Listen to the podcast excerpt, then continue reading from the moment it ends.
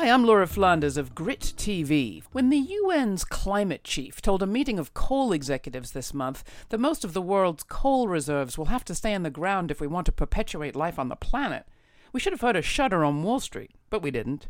Investors keep on trading in fossil fuel as if there's no tomorrow. But there will be for carbon if governments of the world ever get serious about capping emissions. It may not have happened at this month's climate talks in Warsaw, but when they walked out of those talks, Civil society groups pledge to get a whole lot less civil. And sooner or later, governments are going to be forced to pass new regulations. The world is simply running out of the amount of greenhouse gas we can emit before we warm the climate beyond the point of no return. We may be there already. The same UN climate chief who polarized with activists was pretty plain spoken with the coal companies. Christiana Figueres urged the energy execs to, quote, honestly assess the financial risks of business as usual. Not morality, not weather, not refugees or wars.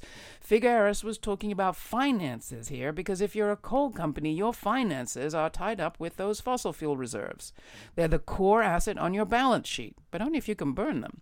If you have to leave what Figueres says needs to be about 75% of that coal in the ground to prevent the world from overheating, that means lopping the same amount off the value of your company. Al Gore got grief when he wrote about all this in the Wall Street Journal. He's not an economist, the critics said. Figueres isn't a banker either. But on Grit TV, on the eve of the UN climate talks, we talked to a man who is.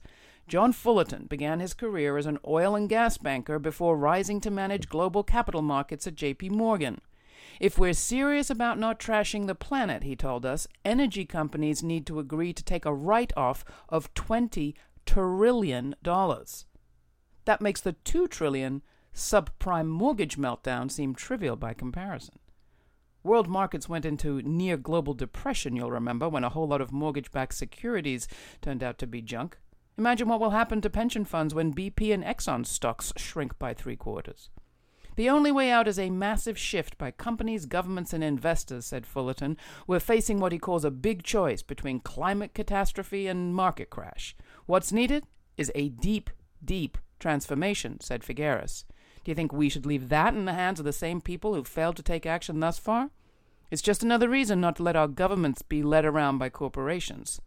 Those civil society groups better be very serious about becoming less civil. I'm Laura Flanders of Grit TV.